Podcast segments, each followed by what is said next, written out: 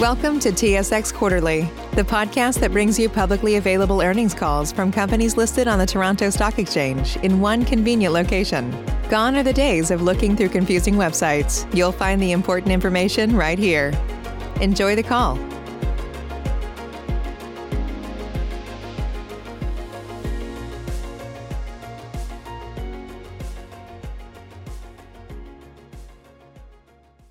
Good afternoon. My name is Mary, and I will be your conference operator today. I would like to welcome everyone to Aptose Biosciences conference call for second quarter ended June 30th, 2021.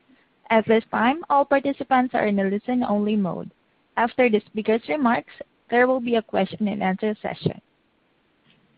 If you would like to ask a question during this time, simply press star followed by the number one on your telephone keypad. If you would like to withdraw your question, please press the pound key.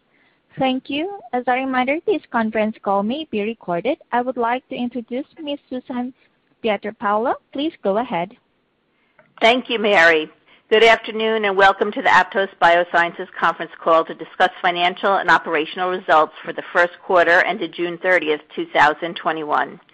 Joining me on today's call are Dr. William G. Rice, Chairman, President, and CEO, Dr. Yodi Marango, Senior Vice President, Chief Financial Officer, and Chief Business Officer, and Dr. Rafael Behar, Senior Vice President, Chief Medical Officer. Before we proceed, I would like to remind everyone that certain statements made during this call will include forward-looking statements within the meaning of U.S. and Canadian securities laws. Forward-looking statements reflect Aptose's current expectations regarding future events but are not guarantees of performance, and it is possible that actual results and performance could differ materially from these stated expectations. They involve known and unknown risks, uncertainties, and assumptions that may cause actual results, performance, and achievement to differ materially from those expressed. To learn more about these risks and uncertainties, please read the risk factors set forth in Aptose's most recent annual report on Form 10-K and SEC and SEDAR filings. All forward-looking statements made during this call speak only as of the date they are made. Aptose undertakes no obligation to revise or update the statements to reflect events or circumstances after the date of this call, except as required by law. I will now turn the call over to Dr. Rice, Chairman, President, and CEO of Aptose Biosciences. Dr. Rice? Thank you, Susan. I'd like to welcome everyone to our call for the second quarter ended June 30th, 2021. The quarter is highlighted by the continued progress of our clinical trials, especially with luxeptinib, or LUX, in patients with acute myeloid leukemia, or AML, and in patients with B-cell cancers. We continue to move through dose escalations, and our Chief Medical Officer, Dr. Rafael Behar, will bring you through that in a moment. Because we have observed clinical activity in our early cohorts, our clinical sites are highly engaged, and we're pleased with the brisk patient flow to both our B-cell cancer and AML cancer trials. Before I turn it over to Dr. Behar, I'd just like to emphasize the continued need for therapies in these hematologic cancers. While there are a number of active drugs on the market and in development, responses are often insufficiently durable, and most patients will relapse or develop resistance. Luxeptinib is our oral, highly potent, non-covalent inhibitor of the BTK and FLT3 driver kinases, and it is like no other commercialized or drug under development.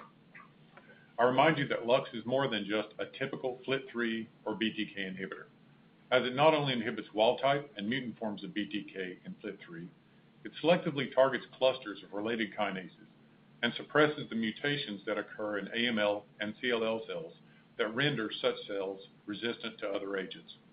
And it has been found remarkably safe and well-tolerated to date. Thus far, LUX has been shown clinically to target the primary drivers of B-cell malignancies and AML, including BTK and FLT3, yet with a precision that avoids known targets such as TEC, EGFR, and ERBB2 that are often associated with toxicities. This selectivity is what sets LUX apart from other hematology drugs on the market or in development and what makes it compelling. I'll also remind you, and this point uh, that sometimes gets lost, that the patients in both of our trials are relapsed and refractory patients who already have been treated with and failed by the best available therapies. So the progress we're observing in our ongoing clinical trials in these very difficult-to-treat patient populations is encouraging, and we are hopeful that LUX will prove to be valuable in the armamentarium of therapies for a diversity of hematologic cancers.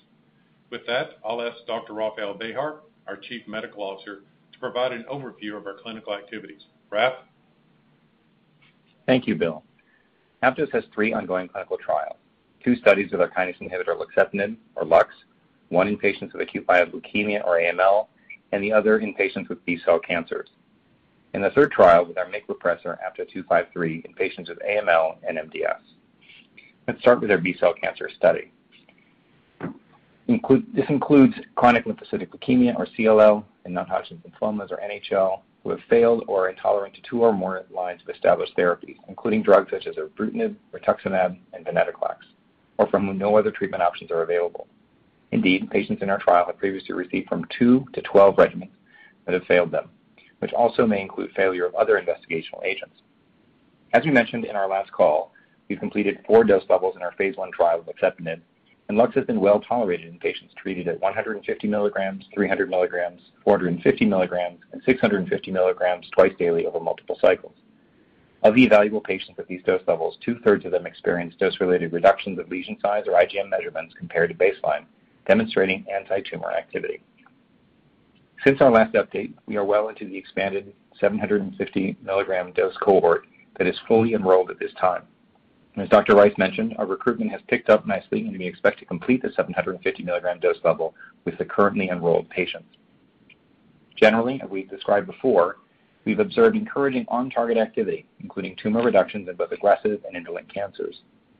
In a corporate event held in conjunction with the European Hematology Association, or EHA, in early June, we reported some phase I data highlighting our luxeptinib activity in B-cell malignancies. Intermediate dose levels as of June 7th had delivered all leading indicators of clinical activity, including target engagement with dose-dependent inhibition of phospho-BTK, treatment-related lymphocytosis in patients presenting with classic CLL, and tumor reductions across different B-cell malignancies, including follicular lymphoma, chronic lymphocytic leukemia, small lymphocytic leukemia, and Waldenström's macroglobulinemia, a type of non-Hodgkin's lymphoma. We've observed cases of clear reversal of aggressively growing disease upon inter-patient dose escalation and longer times on drug, suggesting that even aggressive disease may be successfully challenged with higher exposure levels and extended dosing duration of luxeptinib. FDG PET-CT scans in one relapsed follicular lymphoma patient revealed lesion growth during treatment with luxeptinib at 450 mg BID for seven cycles. Yet, after dose escalation to 600 mg BID in cycle eight, lesion measurements demonstrated continuous reduction, and by cycle 15, day one, the target lesions shrank by 43% when compared with peak tumor size. We continue to spotlight the case of this patient from the first half of this year as a reminder that moving to higher and longer exposures to luxeptinib, as we expect in the second half of this year, may successfully challenge relapse and refractory disease. It's also important to point out that the data reported during EHA, luxeptinib has been generally well-tolerated in 23 relapsed refractory B-cell cancer patients, and dose escalation has continued with no concerning drug-related safety trends to date. And so it is our intention, especially as we have begun to observe dose-dependent antitumor activity, to continue further dose escalation to the 900 mg dose level for extended duration to tackle an increasingly treatment-refractory presenting population and to get as many patients as possible on these higher dose levels. For more specific information on the trial and the clinical sites that are enrolling patients, please visit clinicaltrials.gov. Now let's turn to LUX in AML. Acute myeloid leukemia, or AML, is a particularly difficult-to-treat hematologic cancer. Because LUX potently suppresses FLT3 and additional oncogenic signaling pathways upon which AML cancers rely for survival and drug resistance, treating AML patients has always been a priority for Aptose. As Bill mentioned, all of the patients in our AML trial have already been treated with and have been failed by the best currently available therapeutics, which can include FLT3 inhibitors such as gilteritinib, midostaurin, crenolanib, quizartinib, and sorafenib, as well as venetoclax, other treatments, and investigational drugs. So This is an extremely tough-to-treat patient population. At our EHA corporate event in June, we reported promising anti-leukemic activity for luxeptinib. The first dose cohort receiving 450 mg BID delivered encouraging anti-leukemic activity in multiple patients, including a durable MRD negative complete response in a FLT3-ITD AML patient who had relapsed after two allogeneic stem cell transplants, multiple lines of chemotherapy, and prior FLT3 inhibitor therapy. While to date, we only have presented data on patients at the 450 mg dose level, we also have completed the 600 mg dose level, with some patients remaining on treatment at the 450 mg and 600 mg dose level. and we expect to complete the 750 mg dose level with currently enrolled patients. We are pleased that our sites are very engaged and that we have a vigorous flow of diverse patients. Also, it's important to note that at these doses, we continue to find that LUX is generally well-tolerated with no toxicity signals or trends to date that we believe would prevent further dose escalation. This tolerability profile is critical because it is allowing us to reach the higher dose levels and will permit future use of luxeptinib in combination with other agents. Finally, I will mention that based on our clinical observations to date, data from our dose escalation studies are guiding the planning of our dose expansion studies to explore select disease genotypes under monotherapy and combination therapy programs. We expect to select an expansion dose and cohort strategy for AML around year-end. For more information on the AML trial and clinical sites that are recruiting patients, please visit clinicaltrials.gov. Now let me quickly bring you up to date on the status of APTO-253, our second clinical candidate currently in phase I AB trials for AML and MDS. Some of these data were reported in the poster presented at EHA. To remind you, APTO-253 is a MYC repressor, and the MYC oncogene is a major driver of cancer cell proliferation, including hematologic cancers. MYC is one of the most coveted drug targets in cancer. However, there are substantial challenges that have impeded direct MYC-targeted drug development and has been considered undruggable in the past. As a direct inhibitor of MYC transcription, APTO-253 represents a novel approach for targeting this oncogenic pathway. Our MYC inhibitor, APTO-253, currently is being tested in a phase I AB trial in relapsed or refractory AML and MDS patients. Currently, we're dosing patients at our sixth dose level of 210 mg/m². In the ongoing phase I AB study in patients with relapsed or refractory AML and high-risk MDS, APTO-253 has been well-tolerated in the patients treated at 20, 40, 66, 100, and 150 mg/m² over multiple cycles. Thus far, there's no evidence of drug-related adverse events, and importantly, no evidence of myelosuppression. In the peripheral blood of patients, APTO-253 monomer rapidly transforms to and coexists with the mechanistically active iron 253 conjugate, and significantly higher concentrations of the iron conjugate are sustained for days, suggesting that further dose escalations may provide more sustained pressure on the MYC target gene and alter the biology of the tumor cells. Collectively, the findings from the ongoing phase I AB study support continued dose escalation of APTO-253. The study is currently enrolling patients with AML and MDS at the sixth dose level of 210 mg/m², and several subsequent dose escalations are anticipated. Of note, we are expanding the trial to include other MYC-driven hematologic cancers. Based on APTO-253's mechanism of action, we also plan to treat patients with Burkitt's lymphoma and other B-cell malignancies that are driven by MYC rearrangements. We are pleased by the progress across our clinical programs and that the safety and tolerability of both drug candidates, luxeptinib and APTO-253, are allowing dose escalation in all three of our ongoing trials. As we treat more patients at higher doses, we are generally adding pharmacologic and pharmacokinetic data that we hope to provide further updates at the ASH meeting later this year. I will now turn the call over to Dr. Jody Marango, our Chief Financial Officer and Chief Business Officer, who will review financial results for the second quarter. Jody? Thank you, Raf, and good afternoon, everyone. Let's now turn to the quarterly results. We ended the second quarter with approximately $103 million in cash cash equivalents, and investments.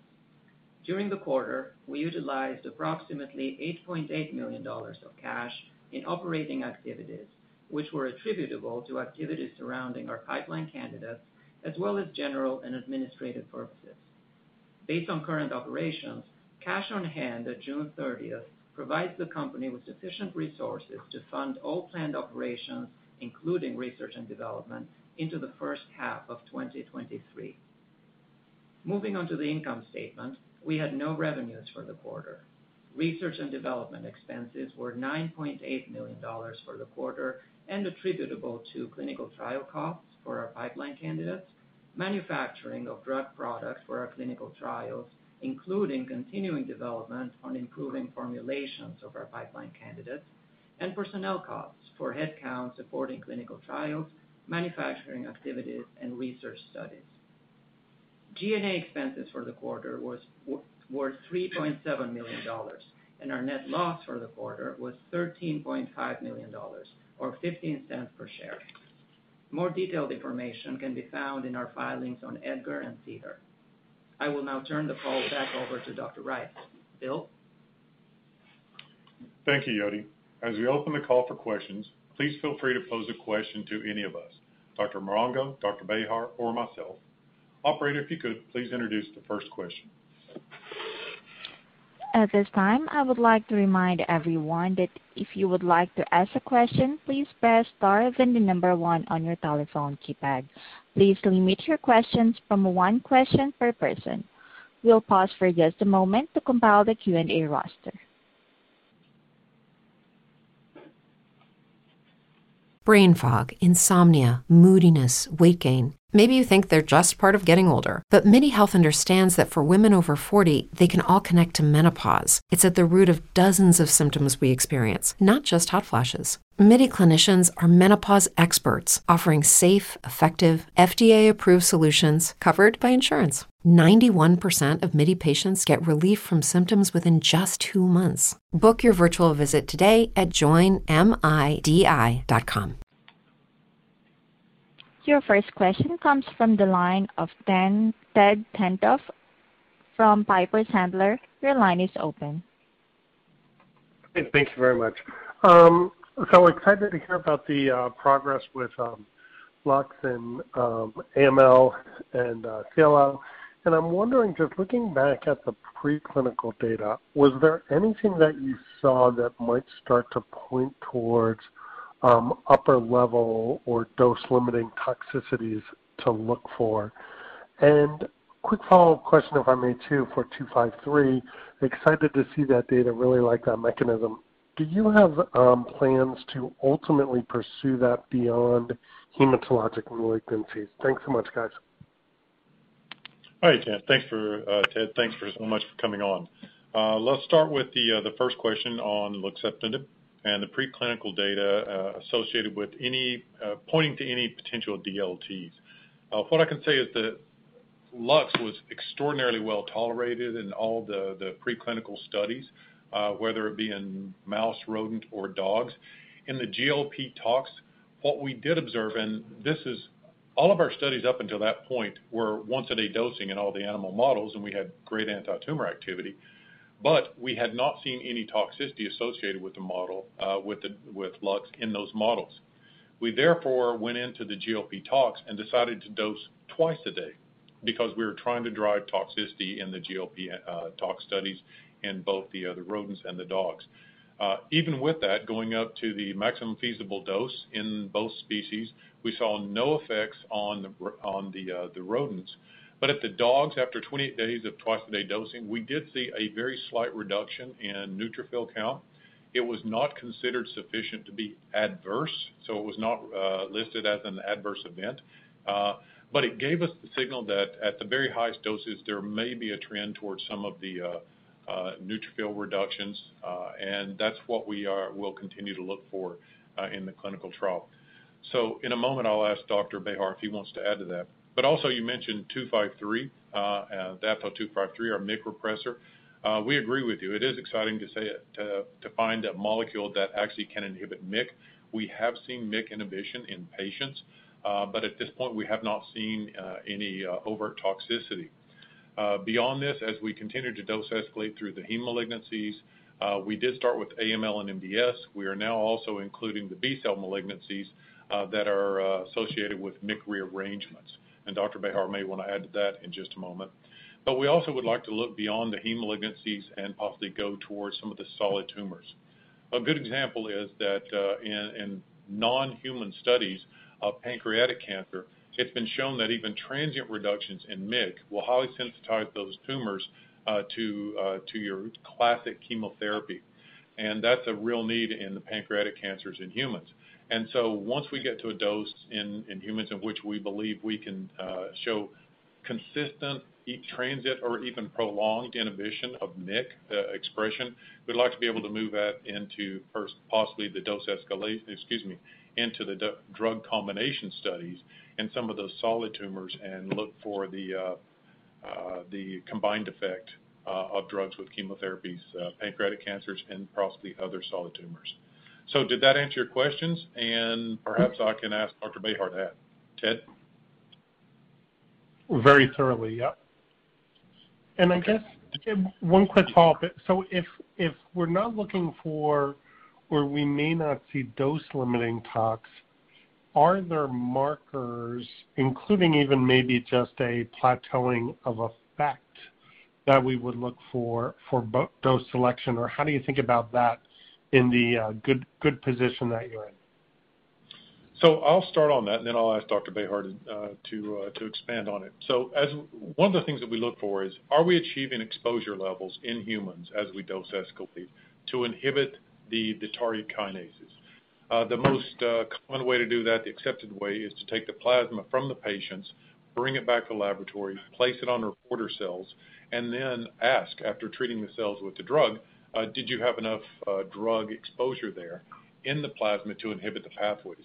And we have shown very nice inhibition of the phospho-FLT3, the Syk, PDGFR-alpha, CSF1R, ERK, AKT pathways as we continue to dose escalate further, as we get to the 750 mg dose level.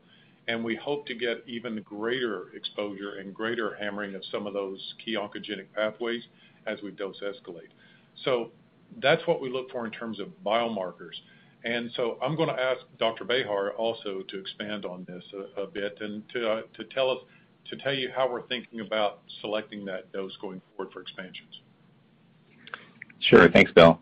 I think your point about the PIA assays, those assays you just described, is really important, but I think that that's a necessary but not sufficient test to see if you're at the right dose. I think if we don't see inhibition in that assay, then we certainly need to go higher. But we designed the AML study in particular to start with a dose level that already shows inhibition of phospho-FLT3 at the lowest dose level in that study. So we're seeing that already. I think, like I said, I think it's not sufficient. It's, it's uh, not sufficient. It's necessary. We need to see other activity as well before we decide that we're at the right dose level. And Fortunately, uh, toxicity permitting, we're able to continue to dose escalate and push into these higher dose levels to to observe that. Now, ultimately, given the variability of AML patients, some that may have sensitizing mutations, some that may have more resistant mutations, it may not be one dose level that applies to all comers, and we'll have to uh, continue to dose escalate to explore that. But We're in a good position, as you mentioned, where the toxicity profile is allowing us to do that. Perfect. Thank you, Dr. Excellent. Thank you very much. Okay. Thank you, Ted. Next question comes from Gregory Renza from RBC. Your line is open. Hi, this is Ying Wang for Greg, and thank you for taking my questions. Um, I was wondering if you could provide more color around the dose-dependent antitumor activity that was mentioned in the press release just now. And what is your latest thinking around dose escalation beyond the 900 mg dose level? Thank you. All right. So again, I'll start on it, then I'll ask uh, Dr. Behar to uh, provide uh, a bit more color around it as you asked for. Uh so as we have, especially in the B-cell malignancy patients, as we have continued to dose escalate at some of the lower dose levels, we are seeing some of the what we call the markers or the indicators of activity, Uh, inhibition of BTK, uh, induction of on-target lymphocytosis, and some levels of tumor inhibition. But as we went to higher and higher doses, we started seeing greater levels of tumor inhibition. And in particular, in patients, uh, often when we would see, we would start out at one dose, and then we would expand or increase them to a higher dose level. So I'll ask Dr. Behar to step in at that point and talk about what we've seen there. Yeah. I think your example, Bill, is exactly the one that we're referring to, uh, where you have a patient that starts at a lower dose level, does not see the kind of activity you would hope to see, and then upon dose, increasing the dose, then begins to see improvements. And as we've gone to higher dose levels, we've also seen higher exposures, so we're hopeful that that will translate into greater activity. We have seen the phenomena that we described at the EHA meeting, where some patients will initially come on study, and we'll see initial tumor growth. And then in a couple of these examples, patients were allowed to dose escalate and actually have seen some reduction in that tumor growth from that peak, whether it be below baseline or not. It suggests that there is some activity as we get to those higher dose levels. I think it's a good motivator for continuing to dose escalate and see if we can get greater exposures in individuals and therefore, you know, greater likelihood of response. Yeah. So that uh so let me play off that because she had also asked about possibly increasing beyond the 900 mg dose level. So we're at the 750 now. We have plans to go to the 900 milligram dose level thereafter. We hope that we get increased exposure as we go to the higher dose levels. Uh, and we also hope it continues to be tolerated well. If we see that the pharmacokinetics exposures continue to increase, it's tolerated well, we would seek to uh to increase beyond the 900 milligram dose level. If the the PK is plateauing off or if we see some safety signals, Um, that may take us in a different direction. Did that answer your question? Yes, it did. Thank you. And I just have a quick follow-up, if I may, on the PIA assay. Um, yes. I was wondering, based on the data so far, what's your expectation around the serum level that'll be needed to inhibit FLT3 with resistant mutations, and where does that translate in terms of dose levels? Thank you. You know, what's interesting is Dr. Behar just mentioned just a moment ago how diverse these patients are with AML. And we've actually presented some of the data uh, with the PIA assay looking at FLT3. It is clear when you get to 0.5 micromolar, uh, you're inhibiting uh, essentially all of the activity of the FLT3, in particular when you have the FLT3-ITD.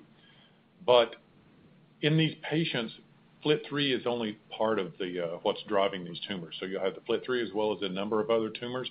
So it is essential for us to show that we're inhibiting the FLT3 activity. Uh, but we also want to get as high as we possibly can to hit as many pathways as possible. So you want to achieve the highest exposure levels that are tolerated in humans to try to hit the pathways as much as you can.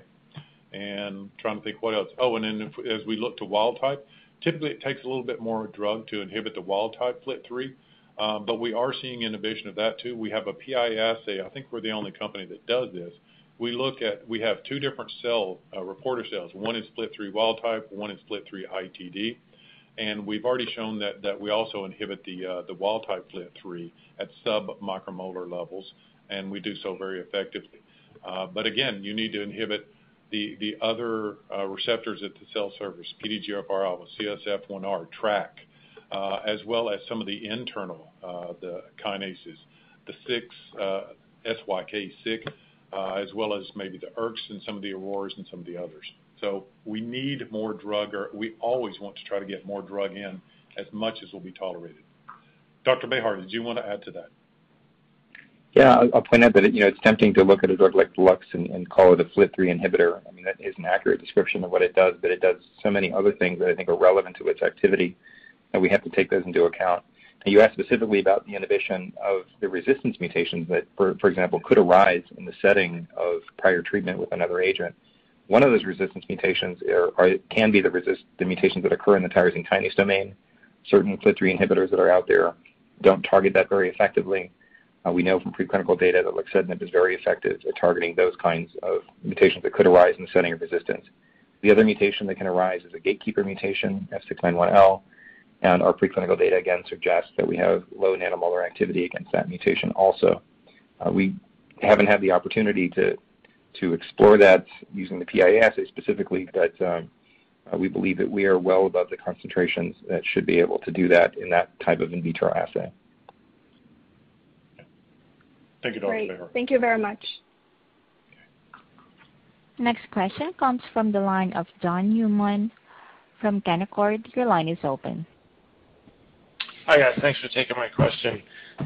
Just had a question on the type of patients that you're now enrolling for luxeptinib in the AML study, specifically at the 750 mg cohort. Um just curious if you're looking to enrich for FLT3 here, for example, Um, or if you're taking all patients. And also, um, wondering if you're getting any patients with prior successful transplants, and if you can talk a little bit about um, how much follow-up you might have on this cohort as we reach the end of 2021. Thanks. All right. So the types of patients, well, we have not disclosed the types of patients uh, definitively that are on the 750 mg dose level. Uh but I'll remind you, it is an all-comer in which we have both FLT3 wild type and FLT3 uh, mutated patients. Uh, it is clear that we have shown activity already against the FLT3-ITD mutant patients. We clearly want to get additional patients like that on the study to be able to prove that we can have activity against multiple FLT3-ITD patients. Because, again, every one of those represents a different patient, almost a different disease because they have such a wide diversity of other mutations, and they've been treated uh, with different drugs coming into that. At the same time, we absolutely want to have FLT3 wild type patients. And when I say that, okay, it may be wild-type FLT3, it may be overexpressed wild-type FLT3, but again, you have all these other mutations in there that gives rise to the disease. Um, so uh, we want to provide balance, and we've talked about that uh, all the way through. Uh, we clearly want to have the FLT3 mutated as well as wild-type patients. Um, in terms of patients that have received successful transplants, um, we highlight one patient in particular. It's the patient in which we um, reported the complete response, the MRD negative complete response. That patient had had two successful transplants and then uh, relapsed after several years after the successful transplant. Uh, so perhaps Dr. Bejar would like to add a bit more to that to talk about the data coming. Yeah. Uh, we do allow patients that have had prior transplants uh, on study and then have subsequently relapsed, and several of our patients have met those criteria. We do also try to balance our cohorts to include wild-type and FLT3 mutant patients with sites you know, selecting the patients that they believe are more likely to respond to help us with that. So we are not trying to uh, to limit enrollment in any way. We want to get a clean picture for for both wild-type and FLT3 mutant patients as we make decisions about how to go into expansion. And then you asked about how much follow-up we'll have by year-end. Uh, you can gauge from, from when we have announced progress in the study how much time it will be uh, from that point. And as we mentioned, uh, we believe that we'll be able to complete the 750 milligram dose escalation cohort for AML with the patients that we currently have enrolled. Great. Thank you. Yes. Okay. Thank you.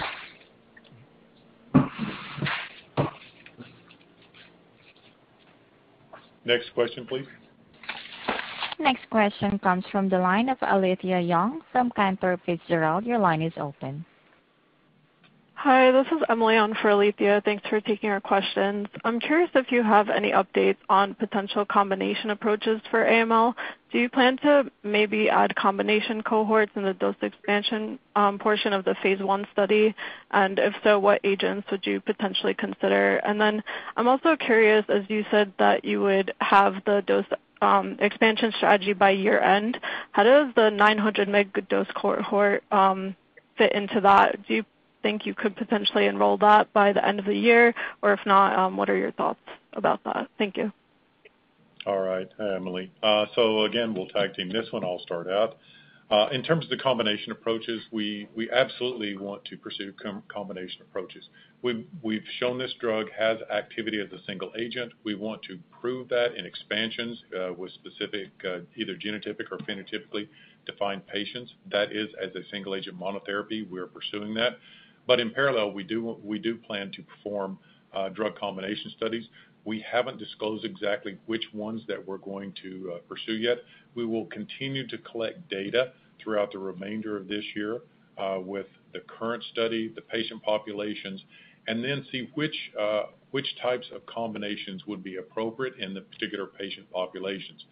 By that, I may say it may be relapse refractory, more first line. Depending on what we see in the patient types that we look at, we will uh, choose the drug combinations appropriately. And then in terms of the 900 milligram, how does that fit into the process? Well, again, we're going into the 900 milligram. If it is tolerated well, if we're getting greater exposure, then we will continue to dose escalate. That will then impact the timing of the uh, um, expansion cohorts. Uh, we may decide to move on with the 750 and 900 or possibly a higher dose level. Uh, we will follow the data, which is what we always do, and try to make the rational decisions, and then provide you with additional information toward the year-end. Dr. Bejar, any additional? Uh, nothing additional to your comment about the 900 milligram cohort. I think that that's uh, accurate. With regard to combinations, we want to be able to combine with other agents because we think that the future of the treatment of AML will be in combination, just as it has been for other hematologic malignancies where they have several therapeutic options available, like multiple myeloma, for example.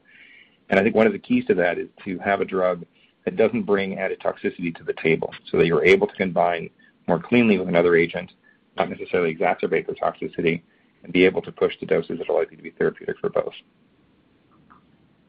Yeah, great point. I should have brought that up. Thank you, Dr. Bejar. All right, and thank you, Emily. Next question comes from the line of Matthew Cross from Alliance Global Partners. Your line is open. Hey, guys. Hope everyone is doing well, and thanks for taking a couple of questions from me.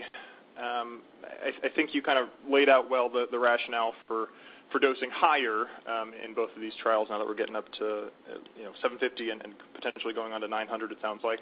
Um, I was curious how much of a priority you feel it is also to either backfill or dose escalate um, to you know the dose levels where we've seen pretty substantial exposure, um so the 600 and 750 milligram dosages, and whether that differs based on the indication we're talking about. Um, and kind of the second part, similarly, as we're getting higher up into dosage here, um, you know, I guess you were talking about in the preclinical setting, um, moving from uh, QD to BID. I was curious if we're moving into potentially 900 by, you know, if not the end of this year, then probably early next, Um, and you're giving, I guess at 750, about five pills twice a day, 900 would be six twice a day. Um, was curious if you could speak to you know, whether pill burden has been a problem at all for these patients or if there's a way to circumvent that. Um, I believe there was some maybe transient commentary about formulation work, so I was just curious to get some insight there as you're dosing higher. Thanks. All right. Thanks, Matt. Always great to have somebody on the phone that looks down on me. So let me start with talking about as we dose escalate the pill burden.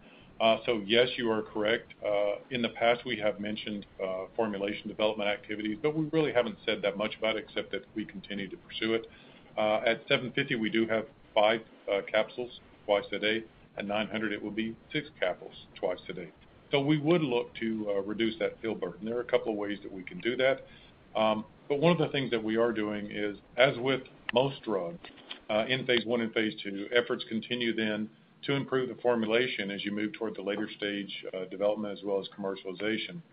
And we are often asked about the potential for new uh, formulations for LUX, given that our formulation does require administration of such high doses.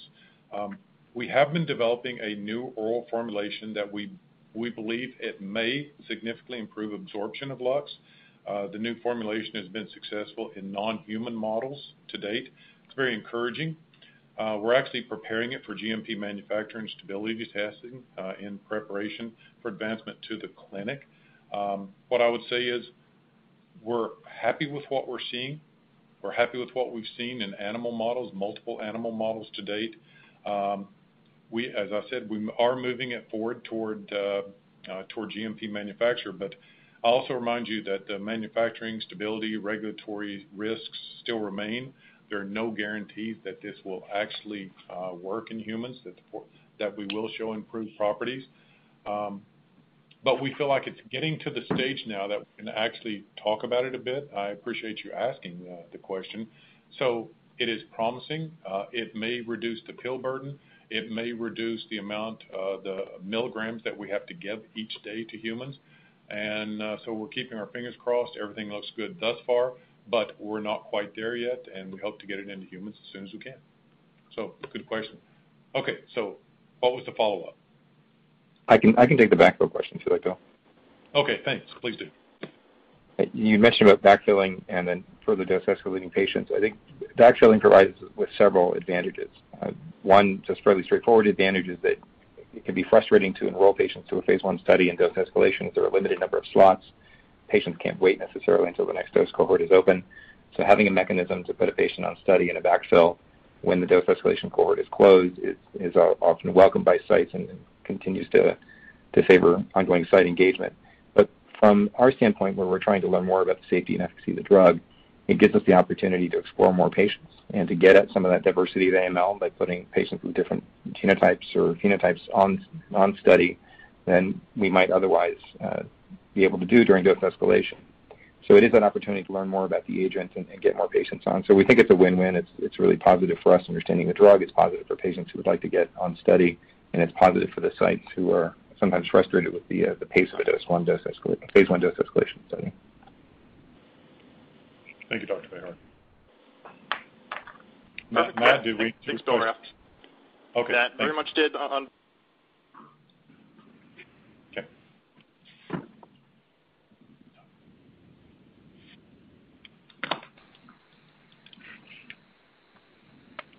Operator? We have time for one more question. Matt Biegler from Oppenheimer. Your line is open. Oh, hey, bingo. Thanks, guys, for squeezing me in. Um, so I'll add that I definitely don't. Uh, I definitely don't look down on you. I have to look up to you. I'm only five ten. oh no. I'm going to ask maybe a multi-part question on, on the evolving treatment landscape in CLL and maybe how that's uh, affecting demographics in your phase one trial. Um, specifically, are you noticing any uptick or are you getting any patients with prior uh, non-covalent BTK exposure? Um, I kind of wanted to hear your thoughts as a follow-up on emerging resistance mechanisms to, the non-covalent class as a whole and whether you think Lux might uh, be able to show some effectiveness here. Thanks. All right. Again, I'll start, and then we'll ask Dr. Bejar to come in. So, In terms of the evolving landscape in CLL, you ask in particular if we're uh, seeing patients that are getting treated with non-covalent BTK inhibitors. And The answer is yes. Uh, we're seeing patients that have been treated with effectively every type of treatment out there, and they failed those, and then they come to us. So it is many of these are very heavily pretreated patients, whether it's the covalent BTKs, non-covalent BTK inhibitors, venetoclax, rituximab, PI3K inhibitors, uh, EI, EIO, and Dr. Bejar can talk a little bit about more of that. But let me just mention very quickly, in terms of the resistance that we're beginning to see in a lot of these patients, um, Yes, of course, you will get some patients uh, coming forward that have mutations in BTK, but those are actually quite rare. Most of them that we're uh, seeing emerge now are in the RAS and the p53 pathways. Um, so We think that is an area that's keen for us, uh, because once you start getting the RAS and the p53 mutations, most other drugs, you don't see activity, or you lose sufficient activity that you just cannot achieve those exposure levels in the bloodstream. We've actually done studies. Uh, Dr. Uh, uh, Brian Druker did studies with various cells that had RAS and p53 mutations, and they maintain sensitivity for LUX. So We're hoping that as patients fail the other types of molecules out there and the vast array of other molecules, that it's actually driving the cells towards sensitivity to our drug. But Again, these are very experienced patients. Dr. Bejar, would you please add? Yeah. No, I think that's correct.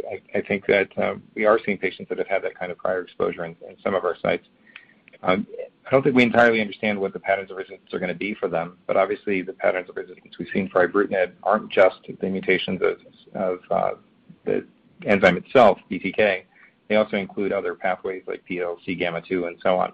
So Unclear to me if uh, non-covalent inhibitors will having superior activity in those cases where the BTK molecule itself isn't mutated, but they themselves may induce other mutations of BTK that we'll have to explore uh, with regard to the activity of our drug. I think it's too early to know yet. That makes sense. Thanks, guys. Thank you, Matt. And I'm currently no, showing no further question. I will now turn the call back over to Dr. Rice for closing remarks. All right. Well, I want to thank everyone for joining us this afternoon. Um, we're at a very exciting stage here with Aptose development. Uh, none of this would be possible without the dedication of our employees, investigators, and more importantly, the patients who are helping advance our important work. We're also very appreciative of our shareholders and the research analysts, and we thank you for your continued support. We look forward to keeping you all apprised uh, of our progress in the second half of the year, and I want to thank you and have a wonderful evening. Thank you, ladies and gentlemen. That concludes today's conference. You may all disconnect and have a wonderful day. When everyone's on the same page, getting things done at work is easy. No matter what you do or what industry you're in, how you communicate is key. Everything you type is equally important to collaboration, and Grammarly can help. Think of it as your AI writing partner, empowering you to communicate effectively and efficiently so you can make a bigger impact in the workplace. 96% of Grammarly users say it helps them craft more impactful writing. And as the gold standard of responsible AI, Grammarly is your secure AI writing partner that allows your team to make their point and move faster. By understanding your writing and context, Grammarly provides relevant, personalized suggestions. And with tone suggestions, you can navigate even the most difficult work conversations. You can also save time from spending hours editing drafts to just seconds with one click. Sign up and download Grammarly for free at grammarly.com slash podcast. That's G R A M M A R L Y dot com slash podcast. Easier said, done.